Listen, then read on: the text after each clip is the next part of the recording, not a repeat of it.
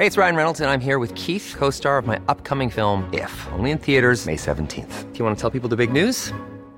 All right, I'll do it. Sign up now and you'll get unlimited for $15 a month in six months of Paramount Plus Essential Plan on us. Mintmobile.com slash switch.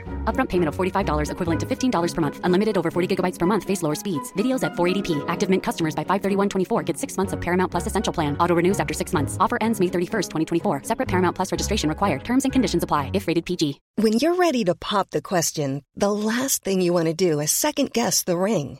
At Bluenile.com, you can design a one of a kind ring with the ease and convenience of shopping online. Choose your diamond and setting. When you find the one, you'll get it delivered right to your door. Go to Bluenile.com and use promo code LISTEN to get $50 off your purchase of $500 or more. That's code LISTEN at Bluenile.com for $50 off your purchase. Bluenile.com code LISTEN. Hey, I'm Ryan Reynolds. Recently, I asked Mint Mobile's legal team if big wireless companies are allowed to raise prices due to inflation. They said yes. And then when I asked if raising prices technically violates those onerous two year contracts, they said, What the f are you talking about, you insane Hollywood ass?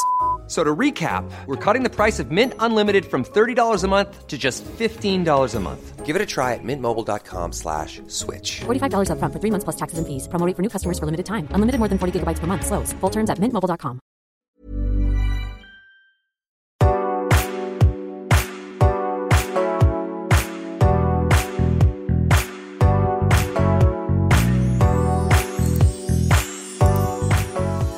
Alors bonjour, on se rejoint aujourd'hui, comme vous l'avez vu sur la miniature, en fait, pour parler de transhumanisme. Mais on va essayer euh, d'en parler d'une manière dont on a peut-être moins l'habitude, euh, parce qu'on a aujourd'hui avec nous un intervenant qui est habitué à ces sujets, qui euh, réfléchit beaucoup autour du transhumanisme et qui a d'ailleurs, pardon, une chaîne que que je vous encourage à aller découvrir. Il y aura le lien en description. Ça s'appelle Le Futurologue. Il y a un podcast et une autre chaîne. Et en fait, on va parler euh, de, du lien qu'il y a, à mon sens, et euh, notre interlocuteur n'est pas d'accord avec moi, mais du lien qu'il y a, à mon sens, entre néolibéralisme, capitalisme et euh, transhumanisme. Pour moi, il y a un lien intrinsèque et mon interlocuteur, en fait, eh bien, n'est pas du tout d'accord avec cela et du coup, j'ai pensé que ça pouvait être enrichissant d'en parler. Bonjour futurologue, merci pour cet entretien. Est-ce que tu peux te présenter euh, à nos téléspectateurs? Parce que c'est la première fois qu'on te reçoit ici Bah, bonjour à tous. Alors, euh, du coup, je m'appelle Shayman Turler. Je suis connu sur Internet euh, notamment parce que j'ai une chaîne YouTube qui s'appelle Le Futurologue sur laquelle je parle euh, des enjeux de demain, donc euh, intelligence artificielle, exploration spatiale, réchauffement climatique, transhumanisme. Et puis, euh, je m'intéresse beaucoup au transhumanisme ces temps et je fais notamment partie de l'équipe dirigeante en fait de l'association française transhumaniste. Et puis, je m'intéresse justement en fait, disons que derrière moi, j'ai un parcours un petit peu euh, euh, écolo, si on peut dire ça, non pas spécialement du parti écologiste avec lequel je partage pas beaucoup de choses, euh, mais disons d'un point de vue, ouais, peut-être anticapitaliste, etc., dans le sens que j'ai regardé beaucoup de conférences de personnes comme euh, Jean-Marc Jancovici, Aurélien Barraud, euh, Arthur Keller ou ce genre de choses. Et puis, je me suis intéressé au transhumanisme par après, et du coup, c'est vrai que j'ai tendance maintenant à essayer de mélanger un petit peu ces, ces deux approches qui, euh, à la base, justement, peuvent paraître euh, distantes, voire impossibles à mettre ensemble. Mais aujourd'hui, euh, je vais essayer d'expliquer pourquoi, selon moi, ce serait possible. Alors, dans un premier temps, moi, ce que je peux dire que c'est que euh, les principaux euh, financiers, pourfendeurs et publicitaires du transhumanisme aujourd'hui sont les plus grosses industries capitalistes du monde. hein. En tête de gondole, on peut parler de Google, qui est vraiment, j'ai vérifié les chiffres, qui est euh, l'entité qui, euh, qui, qui est le plus en avant là-dessus, qui balance le plus de financement. Euh, je sais plus exactement, je mettrai en description les liens pour que vous voyez le, le financement, mais c'est colossal, c'est véritablement colossal. Euh, donc on le sait, hein, euh, Google est une entreprise extrêmement capitaliste. C'est pas forcément une critique parce que dans mon esprit, le capitalisme n'est pas forcément une tare ou quelque chose d'intrinsèquement mauvais.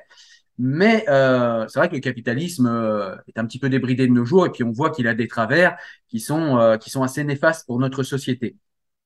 Alors je le disais, pour moi, il y a un lien euh, un rapport intrinsèque en fait entre le transhumanisme et euh, le capitalisme, voire le néolibéralisme, dans le sens où, bah, tout simplement, d'une manière, euh, on va commencer assez simplement, c'est qu'on a besoin d'énormément de financement pour avancer en fait dans la recherche, dans le transhumanisme et pour euh, effectuer des essais, il faut beaucoup beaucoup de financement.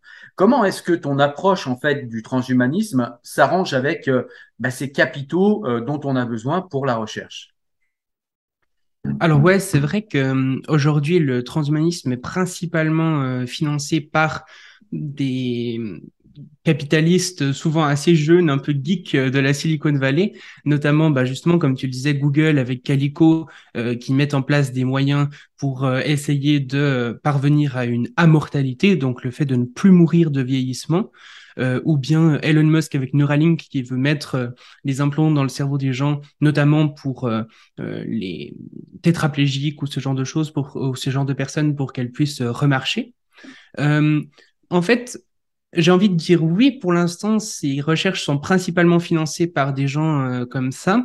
cependant, je pense pas que ça soit obligatoire dans le sens que euh, à l'association française transhumaniste par exemple on milite justement pour que euh, le secteur public s'empare de ces choses. Euh, pourquoi? Parce que avec un secteur privé qui s'empare de ces choses il y a un risque de d'inégalité beaucoup plus grand dans le sens que si c'est euh, justement par exemple un Elon Musk qui va euh, développer euh, des implants cérébraux ou ce genre de choses, eh ben il y a de probabilité qu'il ait intérêt à le faire payer peut-être plus cher ou en tout cas que ça soit pas remboursé par les caisses maladie ou ce genre de choses. et donc que seulement finalement les plus riches puissent avoir accès à ces technologies. Là où à l'association française transhumaniste, justement, on essaye plutôt de militer pour que tout le monde puisse avoir accès à ces technologies.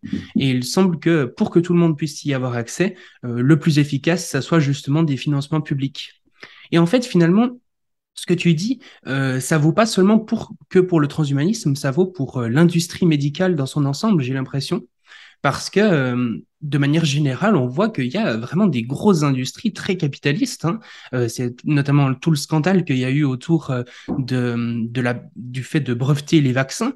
Hein. Beaucoup de politiques voulaient enlever le brevetage des vaccins qui aurait permis à tout le monde de, de, d'en produire. Donc finalement, c'est un problème plus global que, que le capitalisme et j'ai l'impression que l'industrie de la santé souffre de, de cette même chose. Et moi, je suis typiquement pour euh, beaucoup plus de financement public et beaucoup moins de, de, de personnes privées également dans l'industrie de la santé, pas que dans le transhumanisme. D'accord, euh, j'entends bien. Donc du coup, euh, pour toi, le, la solution serait, alors pas la solution avec un grand S, mais en tout cas, une des solutions au début de cette conversation serait d'avoir des financements d'État. Alors, je me propose mm. de, faire une définition rapide de ce qu'est le capitalisme pour qu'on s'entende bien. Le capitalisme, en fait, c'est tout simplement quand euh, des travailleurs sont dépossédés de leur travail, si je m'en tiens à la définition de Marx, sont dépossédés de leur travail et qu'on va vendre en fait le résultat de leur travail sans corrélation d'ailleurs avec euh, avec euh, comment dire le, la valeur du travail qu'ils qu'ils donnent et, et, et, ces marchandises ne leur appartiennent pas et ils vont être vendus à d'autres. Ce que je veux te dire par là, en fait, en, définissant plus précisément le mot, c'est tout simplement que euh, l'État aussi est capitaliste. Alors, l'État, euh, s'il le fait, ce sera plus social. J'ai bien entendu ton argument effectivement intéressant de l'égalité dans l'accès du transhumanisme. Et puis, je voulais aussi mettre une petite nuance que tu aurais mise euh, à ma place si je ne l'avais pas fait, mais je trouve intéressant de le faire à ce moment-là, parce que tu as parlé de l'industrie pharmaceutique et de la santé, et tu as tout à fait raison. Euh, le problème est identique. Et d'ailleurs, dans le transhumanisme, il y a plusieurs courants. Alors, je pense que tu connais ces définitions et ces courants beaucoup mieux que moi. en tout cas, moi, j'en vois deux qui sont importants à départager à ce moment-là de la conversation. C'est tout simplement que il y a le, euh, tu nous parlais des électrodes dans le cerveau que effectivement euh, Neuralink développe pour pouvoir en fait, euh, comment dire, traiter des, choses comme la maladie d'Alzheimer, c'est-à-dire qu'en fait, dans le transhumanisme, il n'y a, pas forcément cette notion d'amélioration ou de modification ultime de l'être humain. Il peut y avoir d'abord, dans un premier temps, le fait de réparer, entre guillemets, ou en tout cas de soigner l'être humain. Voilà, donc ça me paraît important à dire. Effectivement, tu as raison, on a le même problème que dans l'industrie de la santé. Seulement, moi, ça m'inquiète Pourquoi? Parce que l'industrie de la santé, tu l'as dit, est un des milieux capitalistes les plus pourris, corrompus. Enfin, je veux dire, on, on, a tous en tête le scandale du Mediator, actuellement de la dépakine. Enfin, il y a énormément de scandales. Le vaccin, tu l'as rappelé, il y a énormément de scandales autour de l'industrie euh, de la santé. Et du coup, justement, eh bien, ça me ça me rend pas serein en fait euh, pour euh, cette euh, pour cette cette évolution qu'on appelle le transhumanisme parce qu'on va être encore dans une logique capitalistique, dans une logique tout simplement de, rentabilité par rapport aux recherches, c'est-à-dire dans une logique en fait de profit, encore une fois, où euh, on va peut-être faire des choses qui ne sont pas pertinentes et qui sont extrêmement dangereuses, comme on a pu le faire parfois avec les vaccins ou avec les médicaments. Sauf que là, ça me paraît plus dangereux parce qu'on va plus loin avec le transhumanisme dans l'aide, dans l'intrusion, la modification de l'être humain. Voilà. Donc voilà mon inquiétude. Et en quoi, toi, pourrais-tu euh, imaginer, pas garantir parce que c'est pas ton but et que tu es pas, tu es pas en responsabilité, tu es pas un politique, c'est pas ce qu'on te demande, mais en tout cas, quel système vous imaginez, euh, vous, à l'association dont tu fais partie, pour justement pallier à ces défaillances-là, à ces défaillances qui sont pas intrinsèques au transhumanisme, mais intrinsèques au système dans lequel on vit, au système économique, j'entends. Donc, euh, tu as dit plusieurs choses très intéressantes. Euh, donc déjà par rapport à quel système on pourrait imaginer, euh, par exemple à l'association française euh, transhumaniste, euh, il n'y a pas un système particulier. Parce qu'il faut dire que l'association française transhumaniste regroupe quand même une diversité politique assez grande.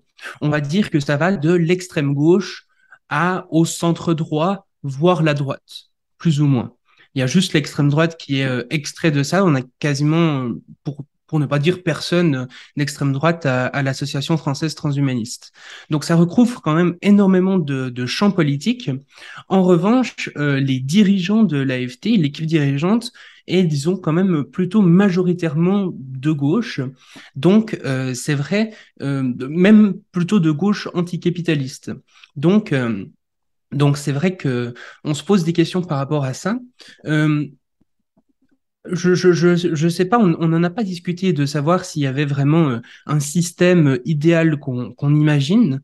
Je pense pas que, que ça soit le cas aujourd'hui. Je pense que c'est essentiellement basé sur une critique du système actuel, euh, comme euh, énormément de, de mouvements. Après, pour savoir euh, qu'est-ce qu'on veut à la place, c'est toujours, c'est toujours très compliqué. Il y a plein de mouvements différents. Il y a des transhumanistes communistes. Là, il y a eu, il y a trois jours, il y a eu il y a quelques jours, il y a eu euh, un colloque international sur le transhumanisme à Paris euh, dans lequel auquel j'ai pu participer et j'ai notamment rencontré un transhumaniste communiste justement qui m'expliquait euh, comment lui il imaginait le transhumanisme dans une société communiste.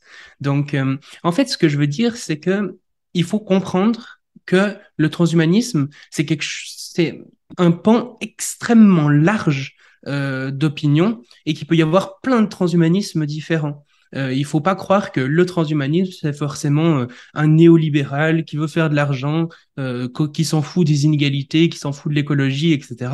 C'est, c'est vraiment pas du tout le cas. Il y a vraiment une, ouais, quasiment toutes les familles politiques peuvent être transhumanistes. Ensuite, vas-y, vas-y, pardon.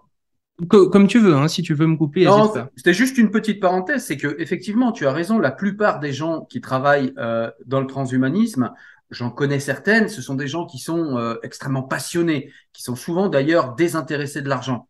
Le problème, c'est que comme pour toute recherche, on le sait, c'est ce que je disais en préambule, c'est que pour la recherche, il faut de l'argent.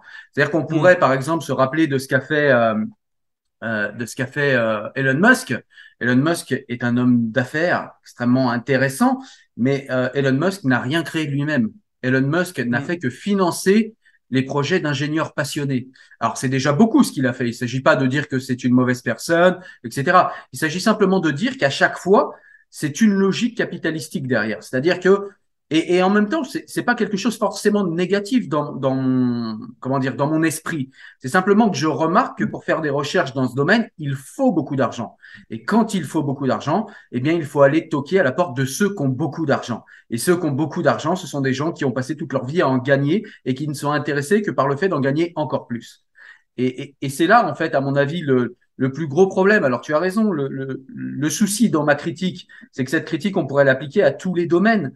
Mais du coup, une fois encore, je le disais, c'est que il y a vraiment quelque chose de particulier dans le transhumanisme.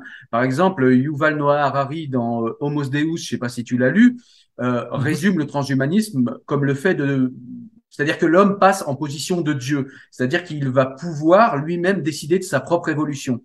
Et donc, ça n'est, selon moi, pas rien.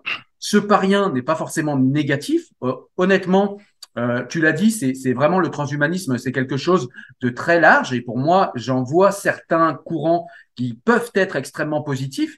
Seulement, euh, dans le système qui est le nôtre, ils seront récupérés par le capital et pas pour les meilleures choses. On connaît quelques dystopies qui, euh, qui, qui, qui, nous ont montré, alors tu, es un peu plus jeune que moi, mais euh, dans les années 90, on a vu quelques dystopies où on avait, euh, je les appelle le nom du film, je vous le mettrai ou en description ou en image, mais c'était un homme c'était un homme qui était amoureux d'une femme, il était très vieux, c'était quelqu'un très riche, et donc, du coup, bah, ils avaient trouvé comment, en fait, dans ce film, passer la conscience d'un individu à un autre. Et donc, comme euh, la femme que cet homme-là convoitait était amoureuse d'un autre beaucoup plus jeune et que le vieillard allait mourir, il a décidé en fait d'acheter le corps du plus jeune, transférer son corps dedans. C'est caricatural ce que je dis, mais cette caricature est là pour montrer quelles sont les craintes des personnes qui euh, voilà qui sont un petit peu sceptiques face au transhumanisme parce qu'on le sait, Barjavel nous l'a appris, mais encore d'autres auteurs nous l'ont appris. Le problème de l'être humain, c'est que ces dernières années, sa technologie et ses connaissances avancent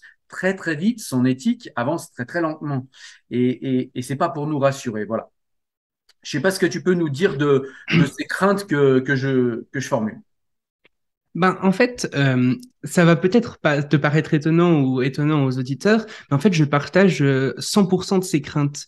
Euh, Moi-même, j'ai assez peur, disons, d'une société où euh, la technique euh, serait vu un peu comme quelque chose à sanctifier et euh, où on ferait du progrès technologique sans se poser la question de est-ce que ce progrès est souhaitable finalement? Hein Parce si on remonte à l'étymologie du mot progrès, euh, le, gré donc dont le, pro qui veut dire avancer, euh, enfin en, gros le progrès ça veut dire avancer, mais avancer vers quoi? Est-ce que c'est pas forcément positif finalement le progrès?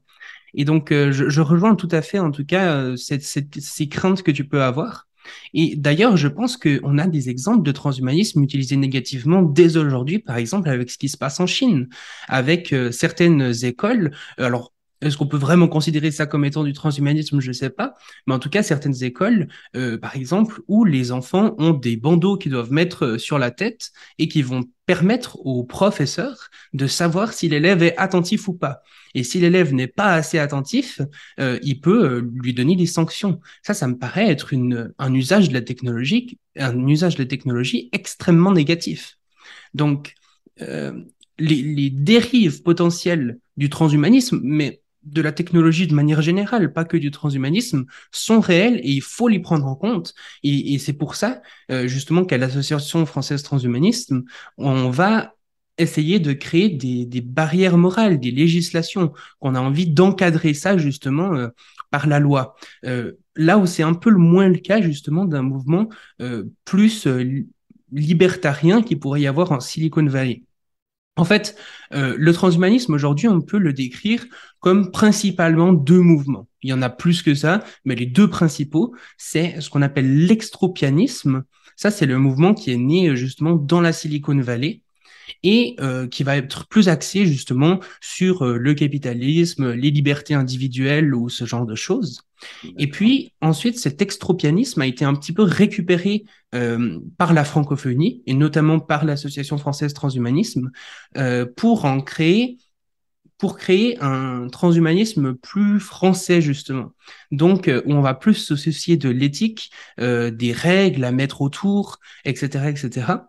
Et donc, euh, ce transhumanisme-là, on l'appelle le techno-progressisme. Donc, progressisme au sens euh, du progrès social. Donc, euh, comment utiliser justement le progrès Comment est-ce que le progrès technologique pourrait servir à améliorer la vie des gens avec un souci d'égalité, avec un souci que ça se passe bien? Pour donner un exemple très concret, le technoprogressisme, euh, donc la vision du transhumanisme que je défends personnellement, va dire que des améliorations qu'un individu pourrait considérer comme étant une amélioration, mais qui vont à l'encontre du bien commun, il faudrait réfléchir à est-ce qu'on ne devrait pas réguler ça? Par exemple, si quelqu'un euh, a envie d'augmenter son agressivité, parce que lui considère que c'est positif, mais que ça va à l'encontre du bien commun, qu'on juge que un être humain avec plus d'agressivité va créer du mal autour de lui, est-ce que c'est une bonne chose de l'autoriser à faire ça? Donc il y a vraiment une, réflexion euh, morale et éthique euh, derrière. Et pas seulement sur les technologies transhumanistes d'ailleurs, sur euh, les technologies de manière générale. Et j'ai même envie de dire qu'en fait, les transhumanistes technoprogressistes sont les rares personnes finalement qui réfléchissent réellement à ces enjeux. Parce qu'on on voit que la technologie progresse, progresse, progresse, et il y a très peu de personnes qui réfléchissent à qu'est-ce qui est positif, qu'est-ce qu'on veut, euh, qu'est-ce qu'on veut financer. Extrêmement peu de personnes réfléchissent à ça. Et les transhumanistes technoprogressistes font partie des, des personnes qui réfléchissent à ça. Euh, finalement, euh, j'aimerais quand même dire que en fait, euh, par exemple, une, une des causes du transhumanisme, c'est euh, la longévité. Donc, c'est de vivre plus longtemps en meilleure santé. Euh, et ça, c'est pas possible si on vit dans un monde qui est empli d'inégalités, qui peuvent créer des tensions sociales à tout moment, des révolutions, ce genre de choses. c'est pas non plus possible dans un dans un futur euh, où euh, la planète est dévastée, où on n'a plus d'environnement, où euh, la biodiversité est éclatée au point que les services écosystémiques qu'elle nous rend, elle ne les nous rend plus. Donc, si on veut vivre plus longtemps en bonne santé, je pense que c'est extrêmement important de prendre en compte l'environnement et la justice sociale dans tout ça. D'accord. Alors, j'ai quelques, quelques points d'interrogation. En tout cas, c'était très intéressant ce que tu viens de nous dire. Et ça a permis de, euh, en tout cas pour moi, donc j'imagine pour mes téléspectateurs, de complexifier un petit peu notre pensée là-dessus. Parce qu'effectivement, le courant qu'on connaît le plus, c'est le courant euh, issu du libertarisme américain. Et effectivement, c'est celui d'ailleurs qui cannibalise euh, les financements et l'attention, malheureusement. Euh, donc je vais je vais pas faire longtemps. Je voulais juste en parler un petit peu du, euh, du euh, transhumanisme des libertariens ou qui est issu du libéralisme, mais on va pas faire longtemps dessus parce que du coup, eh bien, tu n'es toi-même pas dans ce courant. Mais c'est simplement important de rappeler qu'il y a un courant qui pense que, eh bien, euh, on peut, euh, comment dire, faire de la recherche, euh, faire de nouvelles découvertes sans qu'il y ait d'éthique autour, et puis ensuite on le propose à la société, on le propose à l'achat, à la vente, et puis on voit, eh bien, qui veut faire quoi, et en fait, bah, c'est l'histoire de l'offre et de la demande, et euh, l'être humain, pour les libertariens ou les libéraux, les néolibéraux, eh bien l'être humain fait ce qu'il veut de son corps, absolument ce qu'il veut, euh, envers et contre tout. C'est la vision américaine de la liberté. Je fais ce que je veux. Euh, donc voilà, évidemment, mm. c'est un, c'est un courant à surveiller et à combattre de mon point de vue, parce que c'est un courant qui ne s'intéresse pas beaucoup à l'éthique, qui ne s'intéresse pas beaucoup au bien commun, puisque la liberté, je l'ai dit encore une fois, contrairement à la France, aux États-Unis, euh, la liberté, c'est je fais ce que je veux euh, de mon corps et de ce que je suis, et je deviens ce que je veux. Ça aussi, c'est quelque chose euh, avec lequel j'ai un peu de mal. En France, on a plus une vision émancipatoire de la liberté. C'est-à-dire que, eh bien, la liberté en France, je l'ai déjà dit plusieurs fois sur la chaîne, mais la liberté en France, c'est tout simplement l'émancipation par le savoir, l'instruction et la connaissance. C'est un petit peu comme ça. C'est d'ailleurs la, la raison des écoles gratuites en France. Euh, c'était parce qu'on s'imaginait qu'avec l'instruction, eh bien, euh, les êtres allaient pouvoir s'émanciper par le savoir. C'est un petit peu la vision spinoziste pour ceux qui me suivent depuis longtemps. Mais voilà, c'était un petit, euh, une petite parenthèse. Donc oui, tu nous parlais de techno-progressisme, effectivement, c'est un concept intéressant, et d'ailleurs c'est vrai que c'est très français ça. Je suis d'accord avec toi. Euh, seulement, ce techno-progressisme, euh, ce sera la première question. J'en aurai, j'en aurai deux. Euh, la première question, c'est que le techno-progressisme, c'est un petit peu comme le socialisme du PS. Encore une fois, c'est pas péjoratif parce que le socialisme, avant que le PS ne se trahisse, c'était quelque chose d'intéressant auquel j'aurais pu moi-même adhérer s'il est voilà, s'il est, euh, s'il est honnête et cohérent au niveau philosophique, j'ai aucun problème avec le socialiste, avec le socialisme, pardon, qui est la redistribution euh, des richesses et du capital au plus grand nombre. Seulement, ce techno-progressisme, en fait, il est justement freiné par cette redistribution et en fait, j'ai l'impression que le transhumanisme euh, libertarien euh, des euh, social-démocraties américaines et le transhumanisme en fait qui va générer le plus de financement, du coup qui va avancer le plus vite et qui risque de cannibaliser tous les autres. Et on risque de prendre beaucoup de retard. Je t'explique en fait euh, concrètement pourquoi je dis ça. Euh, on a par exemple l'exemple de la Chine, tu en parlais tout à l'heure, et c'est un très bon exemple quand on parle de, de, de, tout ce qui est caricatural au niveau transhumaniste. On sait par exemple que eh bien, la Chine a, en 2007 ou 2008, pareil, je vous mettrai le lien en description, mais en tout cas a commencé à cloner les premiers humains. Ils n'ont pas vécu très longtemps, mais ils ont réussi à cloner des humains. Ils ont également réussi à modifier le génome d'êtres humains et à faire vivre des êtres humains quelque temps euh, qui ne sont plus capables en fait de contracter le virus du sida. Donc on voit qu'ils avancent très vite parce qu'ils ont très peu d'éthique, parce que ce, ce n'est pas un pays démocratique, ils s'embarrassent pas avec l'éthique et du coup ils avancent très vite. Et ça pose une problématique, ça, euh, c'est tout simplement que ben, si nous on a notre vision euh, transhumaniste et euh, techno-progressiste dans notre coin, ben, c'est extrêmement bien pour nous. Mais ceux qui vont avancer très très vite, si par exemple, je dis une bêtise, euh, une théorie qui est émise par exemple dans le livre de José Rodriguez dos Santos qui s'appelle Immortel, où il nous dit ben, peut-être que, imaginons, euh, les Chinois arrivent à faire des êtres humains qui soient 100 fois plus intelligents que nous, parce qu'ils avancent plus vite, sans éthique, etc. On l'a dit. Eh bien, euh, c'est l'équivalent de la bombe nucléaire, c'est-à-dire qu'ils ont une avance sans précédent sur nous, et peu importe s'ils l'utilisent correctement ou pas, ils auront une avance et une ascendance sans précédent sur nous. Et ça peut être très dangereux, parce que du coup, si on exporte le modèle libéral et le modèle démocratique français ou euh, occidental, aussi imparfait soit-il, c'est quand même pas la même chose que si on exporte le modèle euh, chinois. Et donc, il y a, aussi une affaire comme ça de tension géopolitique qui fait que on est un petit peu obligé de courir après ces sciences parce que si on est en retard, eh bien, on risque de le payer très cher et on risque d'avoir des civilisations qui vont se lever devant, nous euh, avec, euh, avec véritablement des, armes euh, beaucoup plus importantes que nous ils vont pouvoir soumettre le monde entier, euh, même si ça fait un peu dystopie ce que je dis. Il y a un peu de ça quand même dans les tensions géopolitiques. Euh, donc voilà, comment s'arrange votre association avec ce genre de tension-là Et puis, euh, tout simplement, ma deuxième question, euh, c'est tout simplement, c'est une question qui est un peu plus complexe, où il faudra, je pense, que tu creuses un peu, euh, parce que tu as dû y penser, à mon sens. C'est tout simplement que ben, pour aller vers les technologies euh, transhumanistes, il faut forcément prendre de la matière, il faut forcément euh, produire en entreprise, il faut forcément un productivisme. Et on sait que ce productivisme, quand il est à grande échelle, on sait que c'est lui qui appauvrit les sols, que c'est lui qui a mmh. besoin d'énergie et qui nous appauvrit au niveau énergétique. Et donc, pour me mettre à la place de ceux qui ont une critique assez frontale euh, de ce genre de développement, eh bien, il y en a qui vont te dire que le seul moyen d'être écologique et d'être écologiste aujourd'hui, c'est tout simplement de décroître, d'utiliser moins d'énergie, d'utiliser moins de ressources. Sauf que si on est dans une perspective transhumaniste, même techno-progressiste, on n'est pas dans la décroissance. Donc, on n'est pas dans l'écologie, ou alors, euh, ou alors, il faut que tu nous expliques comment on peut concilier les deux et comment, euh, comment c'est possible. Alors, bah, déjà, merci beaucoup pour euh, toutes tes questions qui sont euh, fort intéressantes. Alors déjà, euh, je commencerai par faire une petite précision par rapport à ce que j'ai dit avant, dans le sens que j'ai laissé entendre que quasiment tous les libertariens étaient anglophones et tous les technoprogressistes étaient francophones. Bien sûr, c'est plus compliqué que ça. Hein. Il y a des personnes comme James Hugh en anglophone qui sont très technoprogressistes et inversement.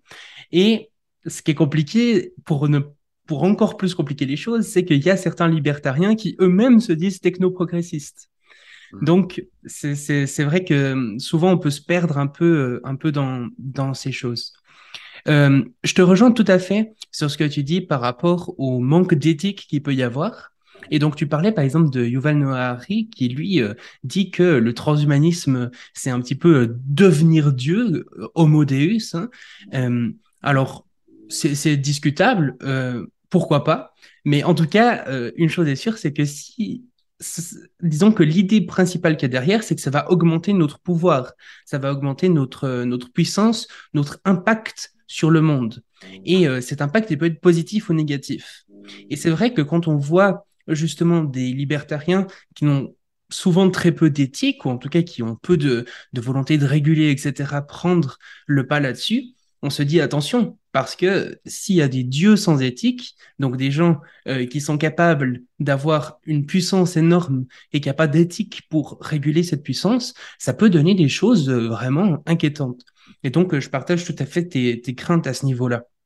Et c'est pour ça que moi, personnellement, mais là, ça, ça n'implique vraiment que moi, je n'imagine pas le transhumanisme dans le même système qu'aujourd'hui, dans le système dans lequel on vit aujourd'hui. Ça, me- ça me semblerait dangereux, en fait.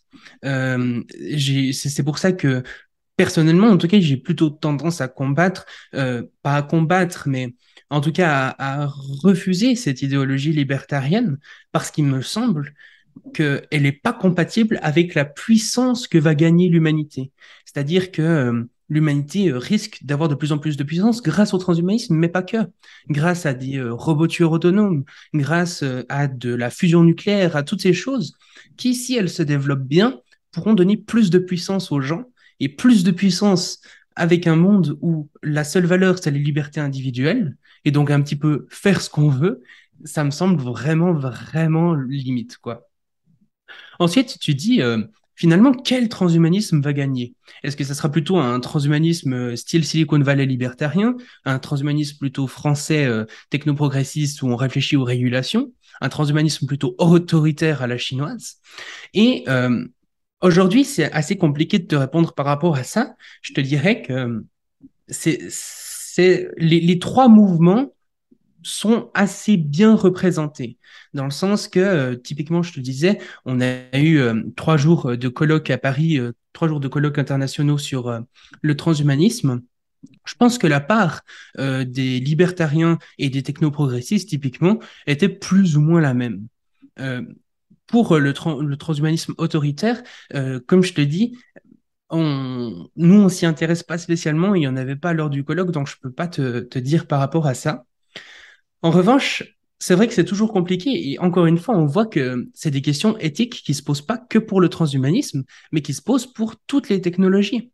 Je prends euh, par exemple l'exemple de l'IA, hein, donc l'intelligence artificielle. Si on réfléchit à euh, comment faire pour que les intelligences artificielles soient le plus éthiques possible, pour par exemple qu'elles n'aient pas euh, de biais ratio, ou bien euh, euh, qu'e- qu'elles n'aient pas envie de détruire l'humanité, ou bien tout ce qu'on appelle safety AI, donc comment améliorer, comment faire en fait pour que les valeurs des intelligences artificielles soient alignées aux valeurs des humains.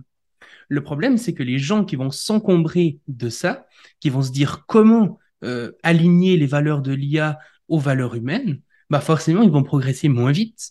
Parce qu'à chaque évolution, ils devront se dire, OK, comment est-ce qu'on va être certain que cette évolution va permettre d'aligner nos valeurs à celles de l'intelligence artificielle?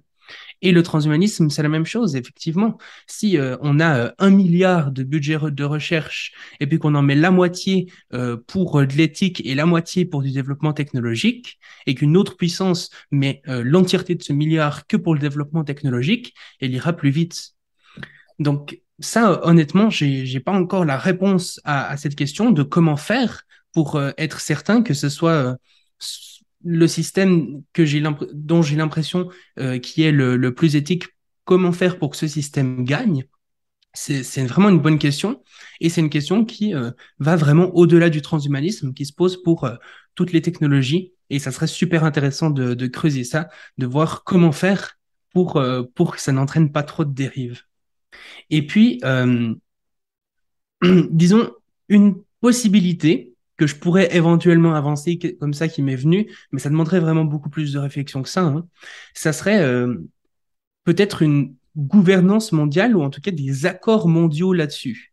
Euh, dans le sens que aujourd'hui, il me semble, justement, quand on parle, euh, par exemple, de catastrophes nucléaires, quand on parle de réchauffement climatique, quand on parle de perte de la biodiversité, euh, quand on parle d'intelligence artificielle ou ce genre de choses, il me semble qu'on n'a plus affaire à des problèmes locaux.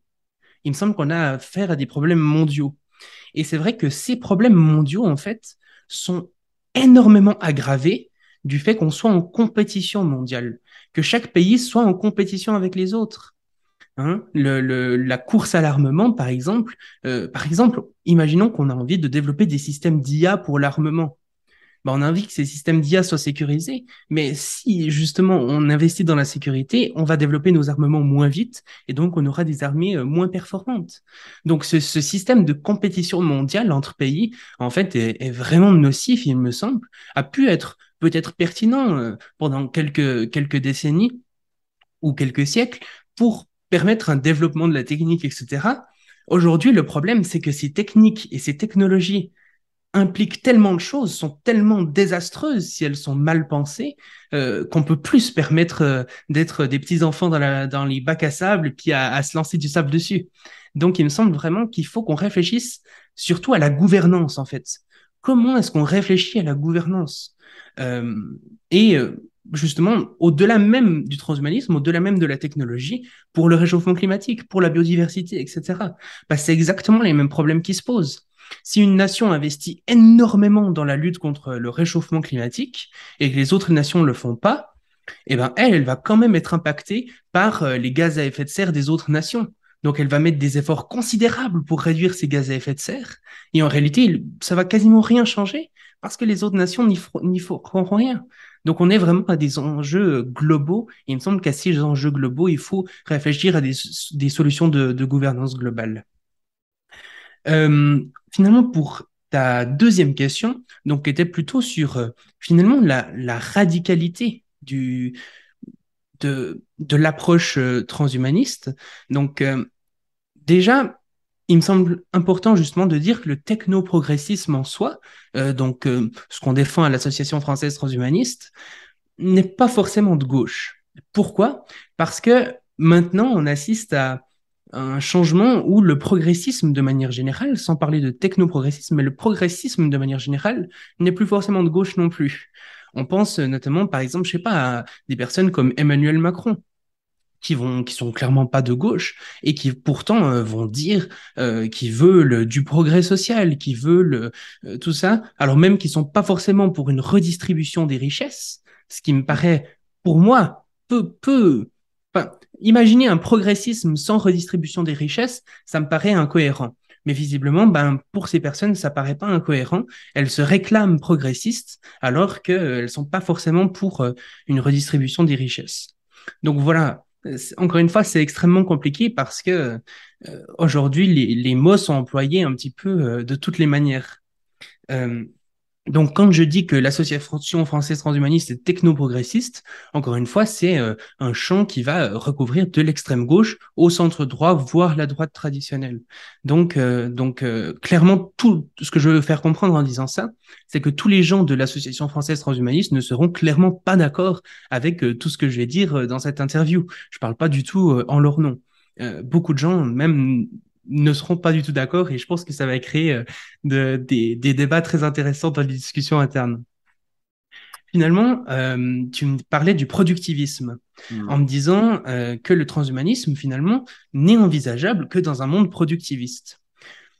Moi, j'ai envie de dire pas forcément et non seulement je pense que le transhumanisme peut être compatible avec un monde qui n'est pas productiviste, mais je pense même qu'il pourrait aider un monde qui n'est pas euh, productiviste. Alors là, pour, pour le, ça va vraiment à l'encontre euh, de toutes les idées reçues qu'on peut avoir euh, sur le transhumanisme de manière habituelle, hein. Mmh. et euh, la, la, caricature qu'on peut en avoir euh, quand on écoute, je sais pas, des Laurent Alexandre ou comme ça, qui vont, typiquement Laurent Alexandre, hein, une des per personnalités les plus connues dans la francophonie, qui lui est très clairement libertarien. Donc en plus, ça fait croire que même les Français euh, sont aussi dans ce courant-là, alors que ils sont assez minoritaires, euh, être libertariens en France. Enfin bref.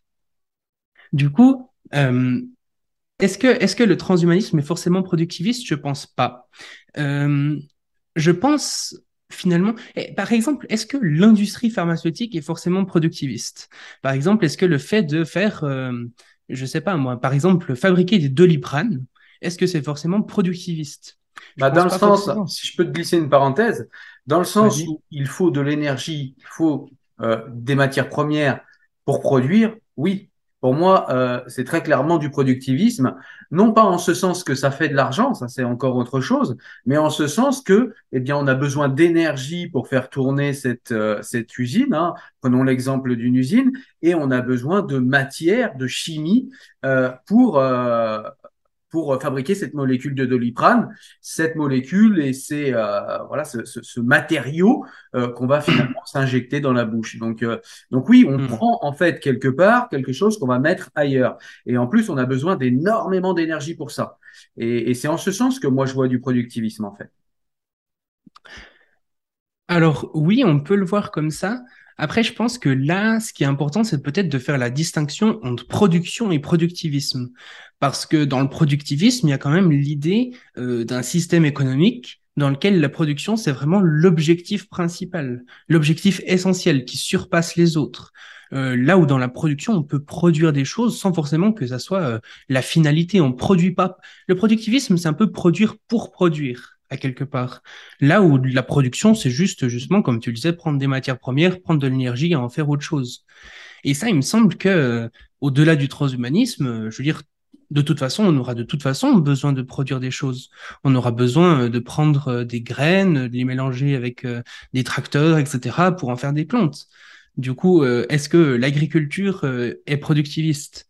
Tu vois, euh, bah, ça dépend laquelle. Tu vois, par exemple, on a, on a la perméaculture où on a des, des, des, agricultures qui sont respectueuses des cycles et des rythmes de la nature. Or, on sait que par définition, la production ne respecte aucun cycle. Il a fallu, je, je, je le disais, parce que on voit qu'on a des problèmes énergétiques de nos jours, ça peut pas être plus saillant, que ce soit au niveau du réchauffement climatique ou au niveau de la raréfaction, la raréfaction pardon, euh, des énergies fossiles. Et en fait, il faut des milliers d'années pour faire du pétrole et il nous faut peut-être 20 ans pour tout gaspiller.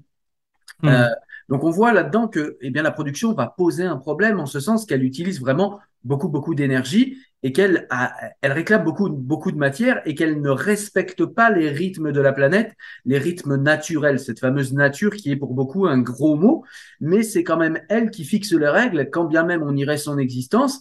Je veux dire, on peut faire de la monoculture, on peut faire pousser des choses plus vite, hmm. mais c'est euh, au détriment eh bien, de la richesse des sols, donc on va appauvrir les sols. On sait très bien que nos, nos tomates d'aujourd'hui n'ont plus rien à voir avec les tomates d'il y a 50 ans, parce qu'on a fait de la monoculture, parce qu'on a appauvri les sols, parce qu'on n'a pas respecté le rythme de la nature. Et c'est pour ça que je te mhm. parlais de décroissance, parce que, en fait, alors aujourd'hui, on voit bien que notre société est taxée autour de la consommation et on voit bien que c'est pas du tout toi ce que tu prônes et j'en suis euh, et j'en suis content. Seulement, je me dis qu'il y a une tension en fait entre eh bien le fait de consommer et, et, et même si c'est une consommation raisonnée, c'est comme aujourd'hui si tu veux, moi je suis végétarien. Je te donne un exemple rapide. Et tu vois, aujourd'hui, tu as des gens qui me disent oui, mais moi j'aimerais bien qu'on mange de la viande, mais en respectant les animaux, etc. Et en voilà, en prenant en compte leurs souffrances, etc. Et je suis assez d'accord avec cette approche. Moi, je suis pas un extrémiste, je suis végétarien. Euh, L'industrie de la viande me plaît pas, et ce qu'ils font à la viande me plaît pas? Mais le problème, c'est qu'aujourd'hui, mmh. la petite ferme à papy, euh, tu peux avoir le nombre de petites fermes à papy que tu veux. Si tu respectes la petite ferme à papy et son rythme, tu ne nourris pas 7 milliards d'êtres humains en viande à chaque repas. Et, donc, il y, a, véritablement en fait une tension entre euh, le déploiement de technologies ou le déploiement de, produits issus d'une production et le respect des cycles et, ouais des cycles de la nature. Voilà. C'est là où mhm. j'y vois une tension en fait. Je sais pas si tu euh, si c'est clair ce que je dis. Ouais, je, comprends tout à fait la tension que dont tu parles ici. Cependant, il me semble que même quand on parle de la petite ferme à papy qui, qui élève euh, ses biquettes euh, en Alsace, euh, ça reste quand même de la production. Alors certes, de, la production raisonnée, de la production écologique, on peut parler, on peut mettre n'importe quel adjectif derrière, euh, mais ça reste de la production.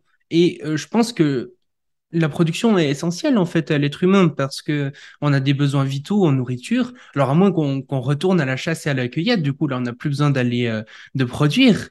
Euh, si, euh, si on va chercher justement au lieu de produire.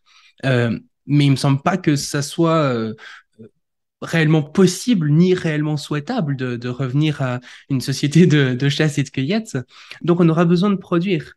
Et ce qui me semble beaucoup plus pertinent, c'est du coup de se demander comment est-ce qu'on peut transformer ce système qui, qui, produit, comment est-ce qu'on peut transformer cette production pour qu'elle soit euh, beaucoup plus éthique, beaucoup plus en accord avec euh, les normes écologiques et sociales euh, qu'on pourrait mettre en place. Et quand on réfléchit à cette production-là, il me semble pas que le transhumanisme soit en, en désaccord frontal avec une production qui pourrait être plus écologique et plus durable. Ouais, effectivement. Alors, je, me suis fait, je me suis fait peut-être mal comprendre. Euh, je pense que tu as compris, mais je voudrais le repréciser et insister un peu là-dessus. C'est qu'encore une fois, ce que je voulais dire par le fait que la ferme à papy ne nourrit pas 7 milliards d'êtres humains en repas chaque jour, c'est qu'il faut décroître au niveau de notre consommation pour qu'il y ait justement cette production raisonnée. Et en fait, ce que je veux dire, c'est que est-ce que si, par exemple, on fait une trouvaille qui nous permet d'être immortel, rêvons, euh, immortel, c'est tout simplement pour ceux qui connaissent pas, c'est le fait en fait qu'on ne puisse pas mourir de maladie. C'est-à-dire que si vous faites écraser, vous mourrez, mais si vous prenez soin de vous et que voilà, vous n'avez pas d'accident, vous ne mourrez jamais en fait. Vos cellules se régénèrent. Et, Supprimer le processus du vieillissement en fait. Exactement aussi, c'est vrai, très important. Je l'ai oublié. Merci. Et donc du coup, euh, si on arrive à produire cela, ou en tout cas à, à, fabriquer un produit qui va pouvoir générer cela dans les êtres humains, il va falloir le euh, il va falloir en fait le donner en fait à 7 milliards d'êtres humains. Alors demain, on sera 10 milliards. Euh, il faudra le donner à 10 milliards d'êtres humains. Et en fait, je, je, ne vois pas euh, la possibilité d'autre chose que tu sais, c'est comme la viande. Aujourd'hui, on nous dit, hmm. ouais, moi, je voudrais de la viande, mais pas industrielle. Sauf que si on veut nourrir tout le monde, il faut industrialiser la viande, la consommation de viande. On n'a en fait pas le choix. Le seul, euh, la seule possibilité de ne pas industrialiser la consommation de viande, ce serait de décroître au niveau de ce qu'on consomme. Et alors, effectivement, tu as raison, c'est pas, c'est pas intrinsèquement frontal au transhumanisme, mais disons qu'on va dans ce sens-là. C'est-à-dire qu'en gros, eh bien, on va fabriquer un nouveau produit qui va devoir être produit en masse, puisque sinon on ne pourra pas le fournir à tout le monde, et donc il y aura des inégalités, des injustices. Et cette production de masse risque encore de tirer euh, sur nos réserves énergétiques, de euh, générer du réchauffement climatique et peut-être, euh, selon le produit qu'on fabriquera et d'où il sera issu, eh bien, d'appauvrir d'autres ressources. Pourquoi je parle de ça? Parce que euh, je renvoie chacun à, la vidéo que j'ai faite, je mettrai le lien en description, euh, sur euh, la problématique que lève les problématiques, mais en tout cas la problématique que je souhaiterais lever ici, qui est levée par René Barjavel dans La Tempête, par exemple. Et, je trouve que cette problématique, elle est très intéressante. C'est-à-dire que très souvent, on a des gens qui nous disent, oui, mais tu vois, là, on a des problèmes énergétiques, mais on va trouver une nouvelle énergie. C'est d'ailleurs ce que mmh. dit tout le monde, hein, on va trouver l'hydrogène. Et à cela, en fait, René Barjavel répond dans son roman, c'est que oui, on va trouver une nouvelle énergie, mais cette nouvelle énergie répondra aux problématiques des énergies fossiles, mais on créera des nouvelles. C'est-à-dire qu'en gros, la, réponse technologique n'est jamais une solution aux problèmes technologiques. C'est-à-dire qu'à chaque fois plus de technologie, à chaque fois des problèmes différents, mais à chaque fois des problèmes en fait. Et euh, mhm. c'est là où je veux en venir avec le transhumanisme. C'est est-ce que tu n'as pas peur en fait qu'on génère des problèmes qui soient véritablement finalement insolubles?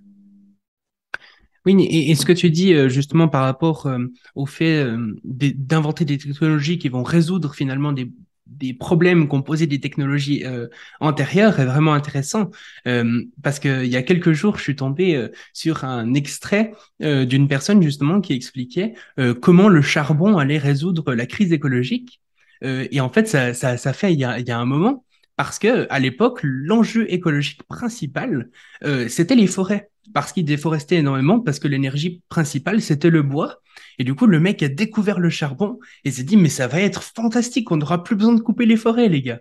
Et donc, euh, donc voilà, on, a un vrai exemple de comment euh, des technologies qui peuvent paraître merveilleuses, finalement, créent d'autres problèmes et d'autres c'est un, peu le, serpent qui se mord la queue au bout d'un moment. Et euh, cette, justement, cette ce processus hein, de technologies qui vont résoudre des problèmes technologiques antérieurs, c'est ce qu'on appelle le technosolutionnisme.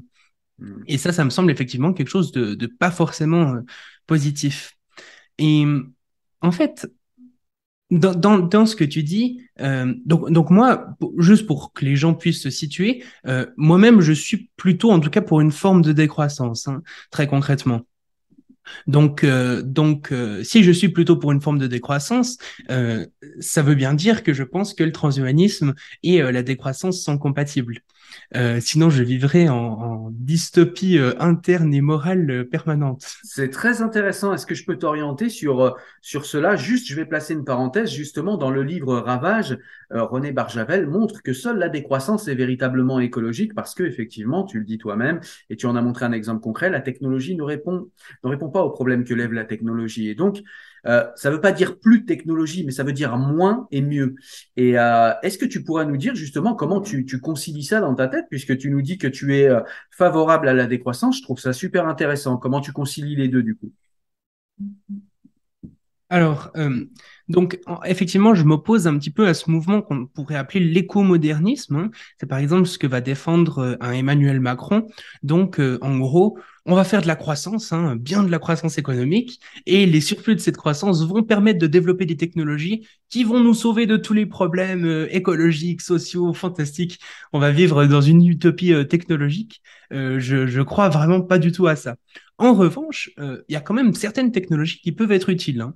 Euh, même on peut penser, euh, pour aller directement dans, un extrême, à la géo-ingénierie, hein, euh, qui, il me semble, est beaucoup critiquée dans, dans le camp des décroissants, mais qui, en fait, si on y réfléchit, si on a vraiment un, un coût-bénéfice à quelque part, si, si le bénéfice-risque est, est, supérieur, est-ce qu'il y a vraiment des raisons morales de dire non à la géo-ingénierie?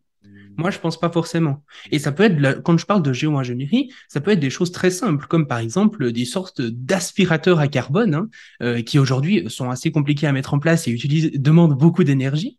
Mais disons que ça peut être en tout cas des alliés. Mais euh, pour moi, l'erreur fondamentale que font les écomodernistes, c'est de croire que ces alliés vont suffire à tout résoudre alors que pour moi, ça va être des alliés. C'est-à-dire qu'on vit dans une urgence telle qu'il faut euh, réfléchir à toutes les solutions euh, possibles et envisageables pour faire face à cette urgence. Et la technologie ne doit pas être mise de côté. Mais croire que cette technologie va suffire et qu'il n'y aura pas besoin de changements plus systémiques, ça me paraît euh, complètement délirant et ça me paraît être en désaccord avec le bon sens à quelque part. ensuite, donc, j'ai l'impression en tout cas qu'à court terme, disons, la décroissance, c'est pas forcément quelque chose qu'on va choisir, euh, dans le sens qui me semble qu'on va décroître de toute façon, euh, parce que notre civilisation se, se pose sur, le, sur les énergies fossiles. Donc le charbon, le pétrole, le gaz, etc. Et par exemple, pour le pétrole, il me semble que c'est à partir de 2008 que les productions de pétrole conventionnel ont commencé à décliner dans le monde. Et euh, c'est pas une tendance qui, qui, va changer. Et euh, pour euh, le charbon, le gaz, etc., c'est aussi euh, des, ressources qui sont épuisables. Et aujourd'hui, clairement, les énergies renouvelables qu'on a aujourd'hui ne suffiront pas à pallier à, à, ces énergies fossiles assez rapidement pour qu'on puisse garder le même niveau de vie qu'aujourd'hui. et c'est la même chose avec les, les matériaux. Hein. Avant, euh, on extrayait une, une roche. Euh, je, je, vais, donner des chiffres complètement au hasard pour, euh, pour donner une idée. Mais sur un kilo de roche qu'on extrayait, il y avait peut-être 10 grammes de matériaux bruts final qu'on pouvait avoir, qui, qui était utile. Aujourd'hui, sur ce même kilo, il y a peut-être 0,1 gramme de matériaux utiles. C'est-à-dire qu'il y a, on, on doit utiliser beaucoup plus de machines, d'énergie, etc., pour la même quantité de matériaux. Et ça, c'est quelque chose qui va s'empirer dans le temps. Il n'y a pas de raison que, que ça aille mieux. Donc, il me semble qu'on va avoir une décroissance en énergie et en matériaux qui va être euh, forcée par euh, les limites euh, thermodynamiques de notre système finalement.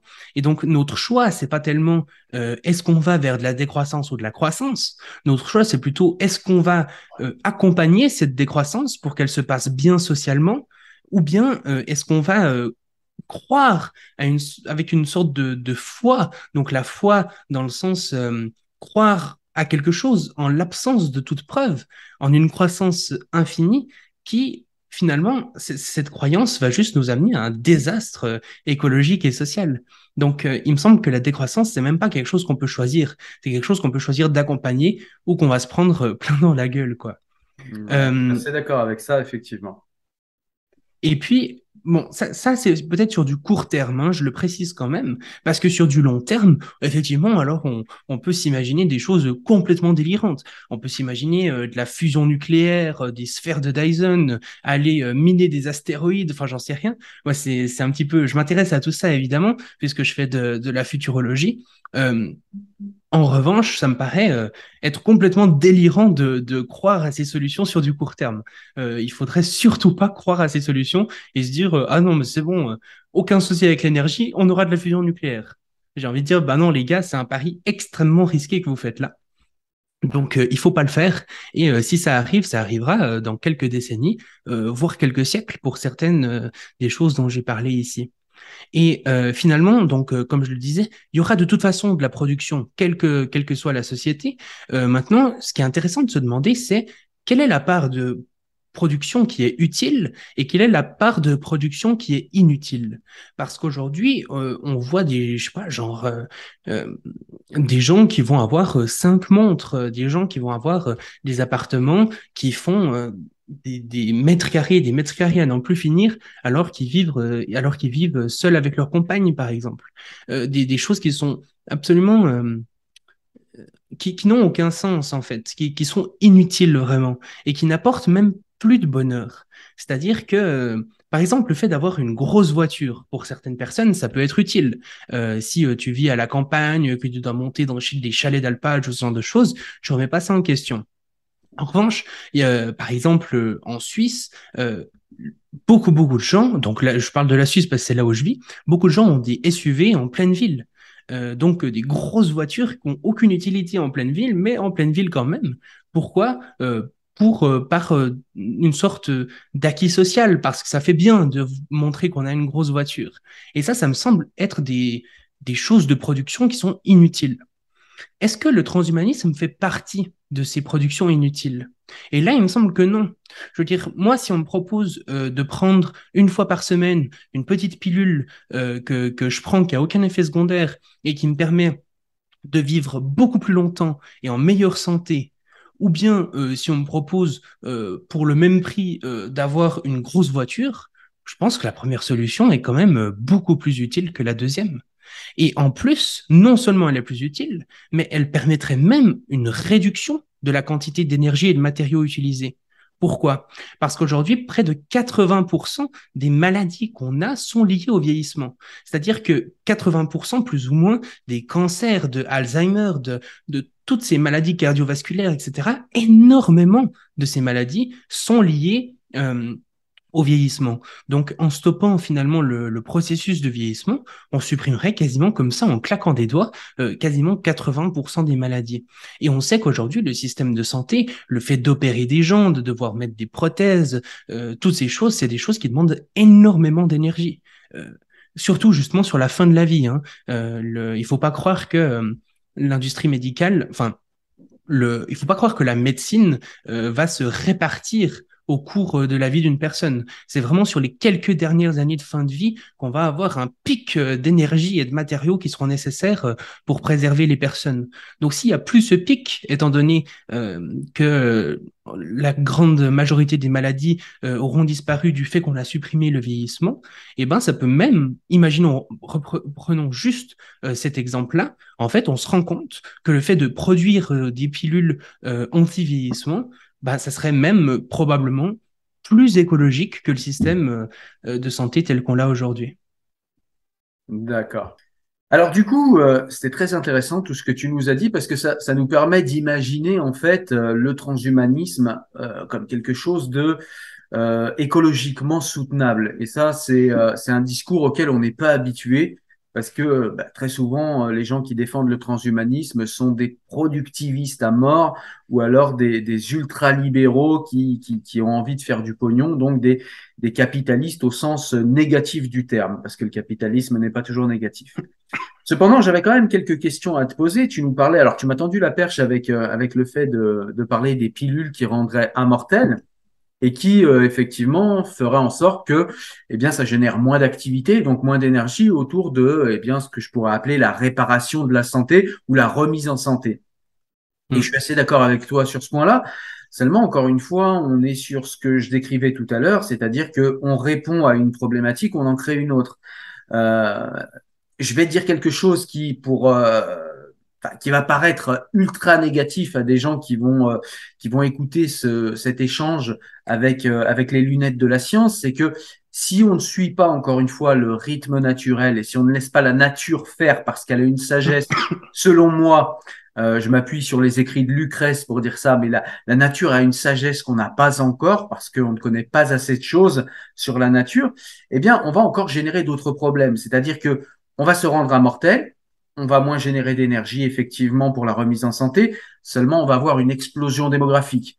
Et donc on n'aura plus le bonheur d'avoir un enfant, d'avoir sa progéniture. Et puis, au-delà du simple bonheur hédoniste, ça pose un problème, c'est le problème de l'évolution euh, de l'espèce humaine. On sait depuis euh, peut-être Darwin un peu après quand même, parce que Darwin avait eu des intuitions, mais il n'avait pas démontré euh, cela. On sait aujourd'hui que, eh bien, les générations qui arrivent après nous sont des générations qui, au niveau génomique, eh bien, répondent aux problèmes auxquels ne répondait pas la génération précédente. C'est-à-dire que le moteur de l'évolution, c'est la mort. C'est-à-dire que si l'humanité en tant qu'entité euh, complète perdure, c'est parce que eh bien les identités, euh, les entités pardon individuelles à l'humanité meurent. C'est en fait la, mm. la, la mort du petit qui permet la survie de l'ensemble. Et donc du coup là, on va encore toucher à, euh, à je sais pas comment on pourrait appeler ça, à une ouais, ce que, ce que j'appellerais à une espèce de d'ataraxie ou à une espèce de d'équilibre naturel dont on ne sait pas grand-chose. Et c'est pourquoi j'en parle alors que ça peut paraître euh, ça peut paraître marginal, c'est juste un exemple que tu nous as donné, mais c'est parce que à mon sens le transhumanisme touche aussi à ça et c'est pour ça que ça lève autant de débats parce que ça touche mmh. aux équilibres naturels et on se place. Alors c'est déjà le cas depuis longtemps, mais là on se place véritablement comme je le disais tout à l'heure en maître de la nature au sens où l'entendait non pas Descartes, contrairement à, ce qui est communément admis. Hein. Descartes n'a jamais voulu qu'on soit les maîtres de la nature. Il voulait qu'on connaisse la nature pour pouvoir en fait mieux s'adapter à elle, ou parfois l'adapter à nous. Mais là, on se rendrait véritablement maître de la nature et de ses équilibres, et ça me paraît hyper dangereux. Voilà. Donc, je ne mhm. sais pas comment tu penses, toi, ces choses-là. ouais. Alors, euh, déjà, effectivement, donc tu dis que ma vision te fait dire peut-être qu'en tout cas, il peut exister un transhumanisme euh, écologiquement soutenable. J'irai même plus loin. Euh, pour moi, le transhumanisme, envisagé de la bonne manière, peut même être écologiquement souhaitable, c'est-à-dire euh, participer en fait à ce changement de système et participer à l'évolution des, des, mentalités et à la transition écologique. Ensuite, euh, donc ce que tu dis par rapport à la mortalité, donc L apostrophe amortalité, donc on appelle ça aussi l'immortalité biologique. Donc pour rappeler quand même, ça, ça, consiste en fait à stopper le processus du vieillissement. Ce qui veut dire euh, qu'on peut quand même mourir. Hein. Euh, si tu traverses la route et tu te prends un camion en plein dans la poire, tu vas quand même mourir, malgré que tu sois immortel biologiquement quelque part. Donc, Ensuite, euh, ce que tu disais par rapport au fait que l'immortalité biologique, ça risque de créer de la surpopulation. Alors, effectivement, c'est une crainte qui me semble légitime. Euh, cependant, si on regarde un petit peu les études démographiques, on se rend assez rapidement compte que le facteur vraiment qui va influer justement sur euh, l'évolution de la démographie, c'est pas tant combien de temps les gens vivent, c'est plutôt combien d'enfants ils vont faire. Euh, c'est-à-dire qu'on imagine, par exemple, une société où on continue à vivre, euh, je sais pas, par exemple, on va dire 80 euh, ans en moyenne, mais où on fait 2,1 enfants par femme, 2,1, hein, eh ben, on continuera à, se développer et à avoir une population qui se développe de façon exponentielle. Donc, elle va doubler tous les tout à un horizon de temps euh, donné. Donc, véritablement, on arrive à euh, quelque chose de, complètement inimaginable. Donc, en fait, même si on continue à vivre avec notre durée de vie actuelle, de toute façon, du moment qu'on fera plus de 2,1 enfants par personne, enfin par femme, euh, ça ne suffira pas enfin, euh, de toute façon, on va être dans un problème de surpopulation. Donc, de toute façon, il faut imaginer un futur où on va faire moins de 2,1 enfants par femme, moins de 2 enfants par femme. Euh, du moment que ça dépasse les deux, euh, ça suffit pas. Donc, ensuite, on se rend compte finalement que dès qu'on diminue, hein, qu'on fait moins de 2 enfants par femme, par exemple, on imagine 1,9 enfants, et eh ben là, c'est l'inverse qui va se produire. C'est-à-dire qu'on va décroître exponentiellement. Alors évidemment, si on fait 1,5 enfants par femme, on va décroître beaucoup plus rapidement que si on en fait 1,9. Mais euh, même si on en fait 1,9 euh, par femme, euh, au fur et à mesure, on va quand même commencer à, décroître, la population va commencer à décroître de plus en plus rapidement. Et ce, même si on est complètement immortel. Donc, ce qu'on se rend compte avec ça, c'est que vraiment le nombre d'enfants est beaucoup, beaucoup, beaucoup plus important euh, dans les variations démographiques que la durée de vie euh, des personnes. Euh, même certaines tribus, par exemple, autochtones, euh, qui ont très peu été euh, touchées par euh, l'industrialisation, etc., qui vivent très peu de temps parce qu'elles n'ont pas accès forcément aux normes d'hygiène, à la médecine ou ce genre de choses qu'on peut avoir. on se rend compte qu'elles font beaucoup d'enfants et que malgré qu'elles vivent très peu de temps, elles continuent à, à s'accroître de façon assez exponentielle. Donc, en réalité, je pourrais aller plus loin là-dedans. Si jamais ça vous intéresse de plus creuser ce sujet, euh, il y a euh, toute une rubrique euh, de l'Association française transhumaniste qui est justement dédiée à ça, à expliquer pourquoi l'immortalité biologique ne va pas forcément entraîner de, surpopulation. Ça serait intéressant à étudier et j'en parlerai très probablement aussi sur ma chaîne YouTube, un de ces quatre. Et puis aussi, euh, pour dire euh, quelque chose, c'est que souvent, euh, quand on est jeune, en fait, on a tendance à consommer beaucoup plus que quand on est vieux. Hein. Ça, c'est quelque chose qu'on peut observer dans la courbe de consommation. une personne âgée va consommer vraiment beaucoup, beaucoup moins qu'un jeune, va faire beaucoup moins de voyages, va acheter beaucoup moins de vêtements, etc. Et donc, le fait d'imaginer comme ça des, des, humains qui seraient immortels biologiquement pourrait faire penser, en tout cas, que les gens consommeront moins euh, de manière générale, euh, étant donné qu'ils seront plus vieux, qu'ils auront déjà fait les expériences de base. Et une fois qu'on aura fait euh, ces premiers, par exemple, faire un, deux voyages comme ça, c'est vraiment cool. par contre, faire 200 voyages d'un coup comme ça, c'est quelque chose qui peut paraître énorme. Donc en réalité, même des expériences très carbonées, au bout d'un moment, on en est lassé. Donc, euh, c'est pour ça que on, on, va plus forcément se tourner là-dessus. Donc, ça fait penser en tout cas qu'une humanité euh, plus vieille, sans forcément qu'elle ait des rides, etc., puisqu'on aura supprimé le processus de, du vieillissement, mais une humanité plus vieille devrait moins consommer. Et euh, et puis finalement, euh, justement, comme je le disais, l'immortalité biologique, c'est pas l'immortalité de manière générale. Donc, on va quand même continuer à mourir hein, euh, dans ces perspectives que je donne là, donc de stopper le processus du vieillissement. donc, euh, en gros, selon les différentes études, c'est encore quelque chose qui, qui, est très discuté, très controversé, mais euh, on arriverait aux alentours, autour de 600 à 1000 ans euh, de durée de vie si on arrêtait complètement le processus du vieillissement, mais qu'on gardait euh, les causes de mort actuelles. Donc, euh, on continuerait quand même à mourir finalement. c'est juste qu'on mourrait beaucoup moins longtemps.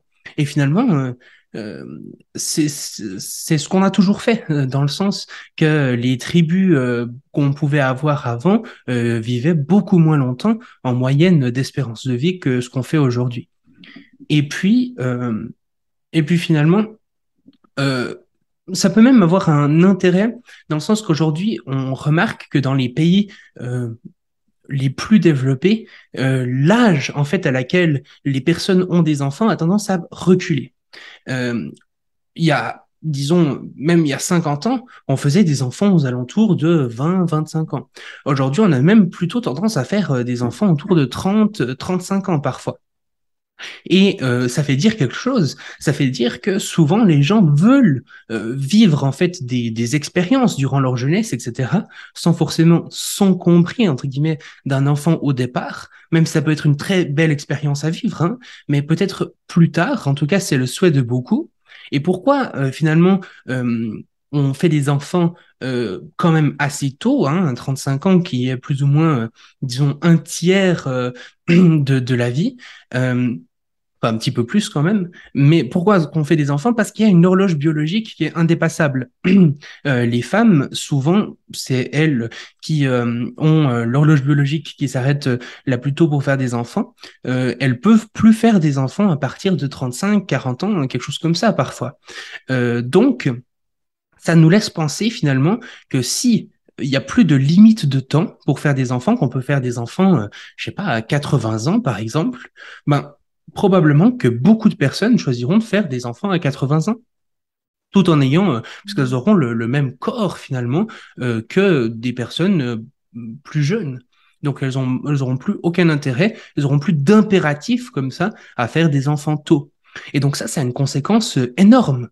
C'est-à-dire que Si on fait des enfants à 80 ans au lieu de 35, ça veut dire qu'on passe d'un renouvellement de génération tous les 35 ans à un renouvellement de génération tous les 80 ans.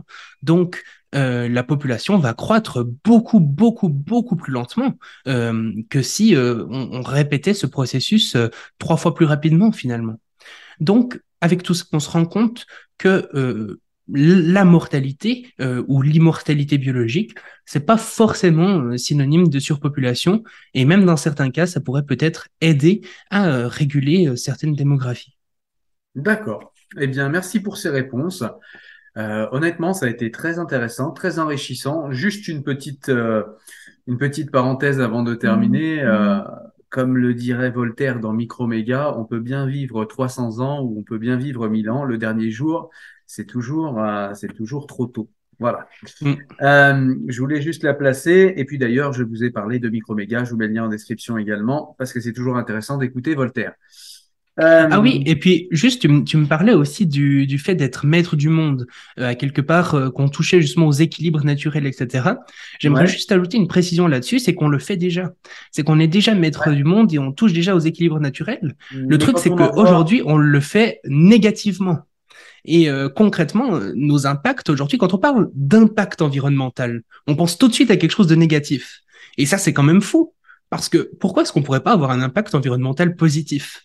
Pourquoi est-ce qu'on pourrait pas euh, dire ah ben mon impact environnemental ça a été d'aider euh, telle population d'oiseaux, ça a été de planter un arbre ou ça serait un impact environnemental?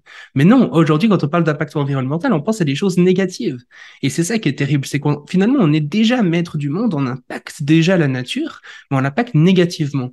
Et pour moi, la bonne idée à se dire, c'est pas comment est-ce qu'on va euh, retourner, disons, à une nature euh, libérée de l'impact de l'homme, parce que ça, ça me semble euh, impossible et ça me semble même pas spécialement souhaitable, mais c'est plutôt de comment est-ce que l'impact de l'humain pourrait devenir positif sur cette nature plutôt que de devenir négatif. Alors moi là-dessus, sur cette question, j'ai une réponse, je l'avais pas signifiée en effet, c'est tout simplement que pour moi, si tu veux, euh, la Terre, dans son global, est une vie en elle-même, avec tout ce qu'elle porte sur elle. Et c'est une vie qui fonctionne d'une manière qui déjà euh, est étrangère pour nous, elle, elle fonctionne de manière symbiotique. C'est-à-dire que chacun fonctionne dans un écosystème où il est utile à un autre. Mm. Le seul problème, c'est que on connaît pas encore aujourd'hui toutes les causes et les conséquences qui se cachent derrière tous ces équilibres. Et donc, du coup, à partir du moment où on touche quelque chose dont on ne connaît pas l'impact, c'est-à-dire à partir du moment où on crée une cause dont on ne connaît pas la chaîne de conséquences, on ne peut pas être positif. Et c'est ça, en fait, pour moi.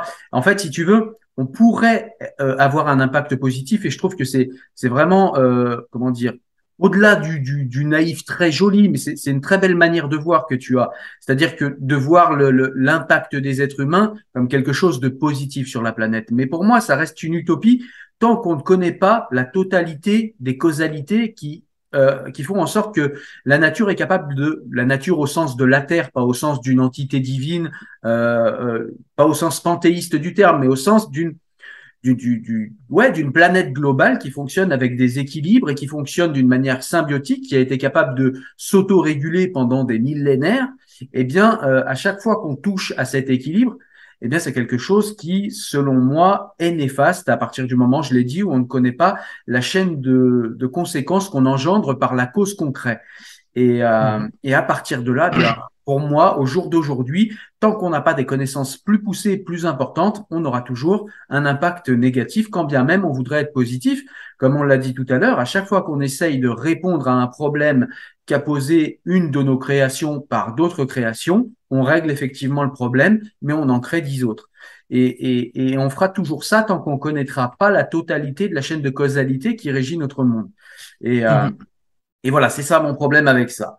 Mais sinon, ça a été très intéressant de t'écouter et véritablement, moi, je le dis moi, et je pense que ceux qui nous regardent, bah, ça, va être, ça va être la même chose, parce que je suis quand même assez sceptique et je partais quand même d'assez loin tu es arrivé à me faire entendre le, la possibilité d'un transhumanisme éthique, d'un transhumanisme euh, qui s'intéresse à l'écologie, qui s'intéresse à l'environnement, qui s'intéresse à l'être humain, qui s'intéresse à l'éthique. Et honnêtement, bah, c'est pas rien. Voilà. Donc du coup, ça permet. Honnêtement, ça, ça, me fait très plaisir du coup ce que tu dis là, parce que c'est vrai que c'est un discours finalement, ce, ce transhumanisme euh, plus écologiste, plus euh, euh éthique finalement, euh, où on réfléchit à qu'est-ce qu'est-ce qui est bon, qu'est-ce qui est mal, et on prend des décisions en fonction de ça, des régulations.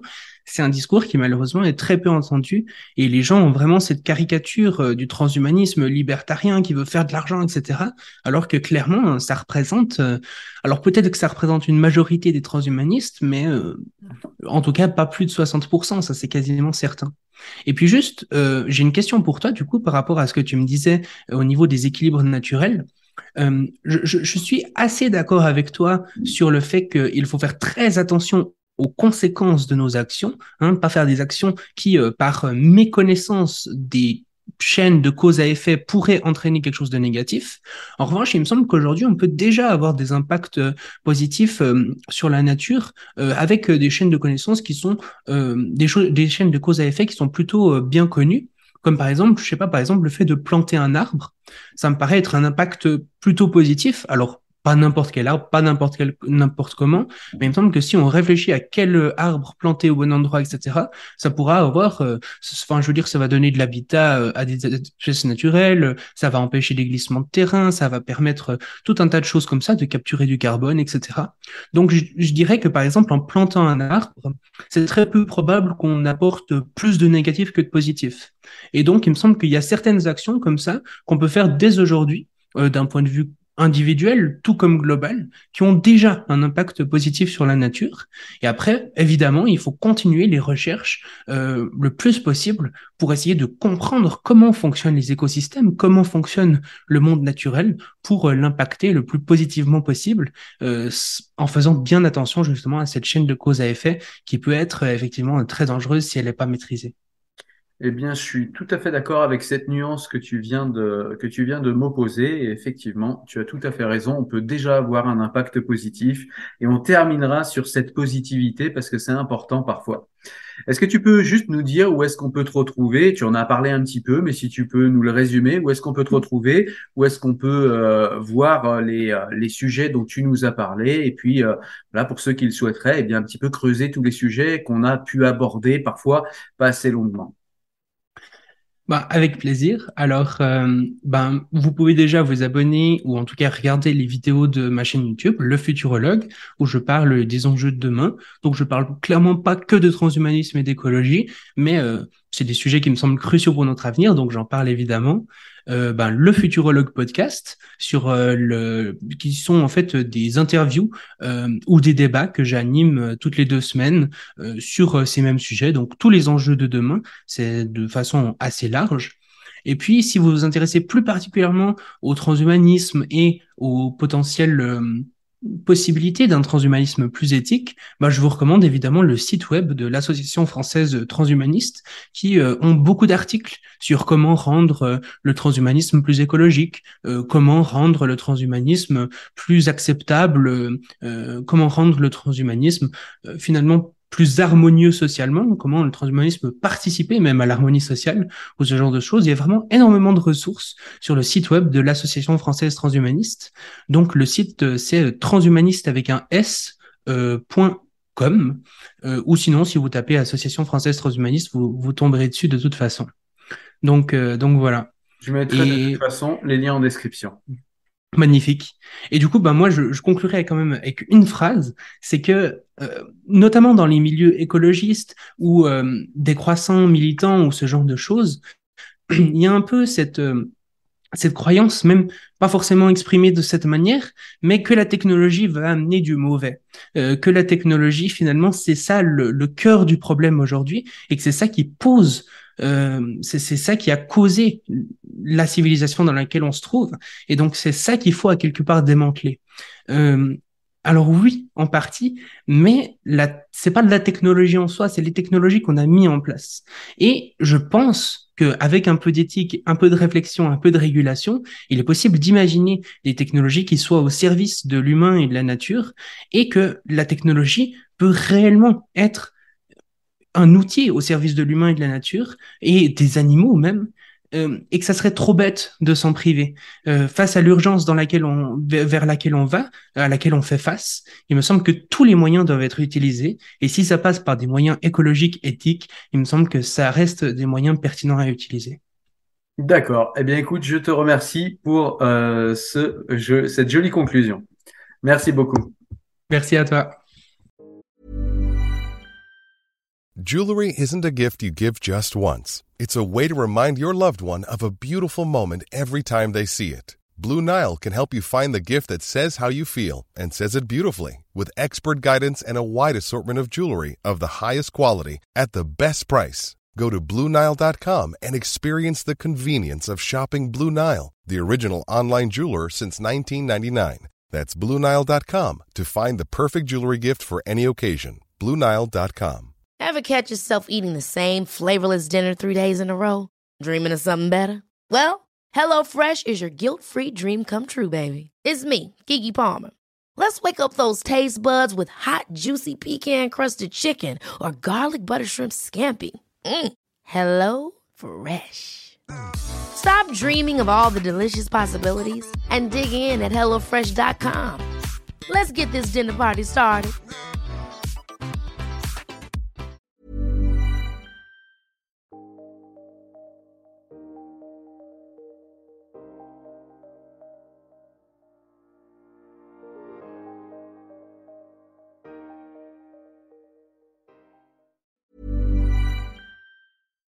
Hi, I'm Daniel, founder of Pretty Litter. Cats and cat owners deserve better than any old fashioned litter. That's why I teamed up with scientists and veterinarians to create Pretty Litter. Its innovative crystal formula has superior odor control and weighs up to 80% less than clay litter. Pretty Litter even monitors health by changing colors to help detect early signs of potential illness. It's the world's smartest kitty litter. Go to prettylitter.com and use code ACAST for 20% off your first order and a free cat toy. Terms and conditions apply. See site for details. Ever catch yourself eating the same flavorless dinner three days in a row? Dreaming of something better? Well, HelloFresh is your guilt free dream come true, baby. It's me, Kiki Palmer. Let's wake up those taste buds with hot, juicy pecan crusted chicken or garlic butter shrimp scampi. Mm. Hello Fresh. Stop dreaming of all the delicious possibilities and dig in at HelloFresh.com. Let's get this dinner party started.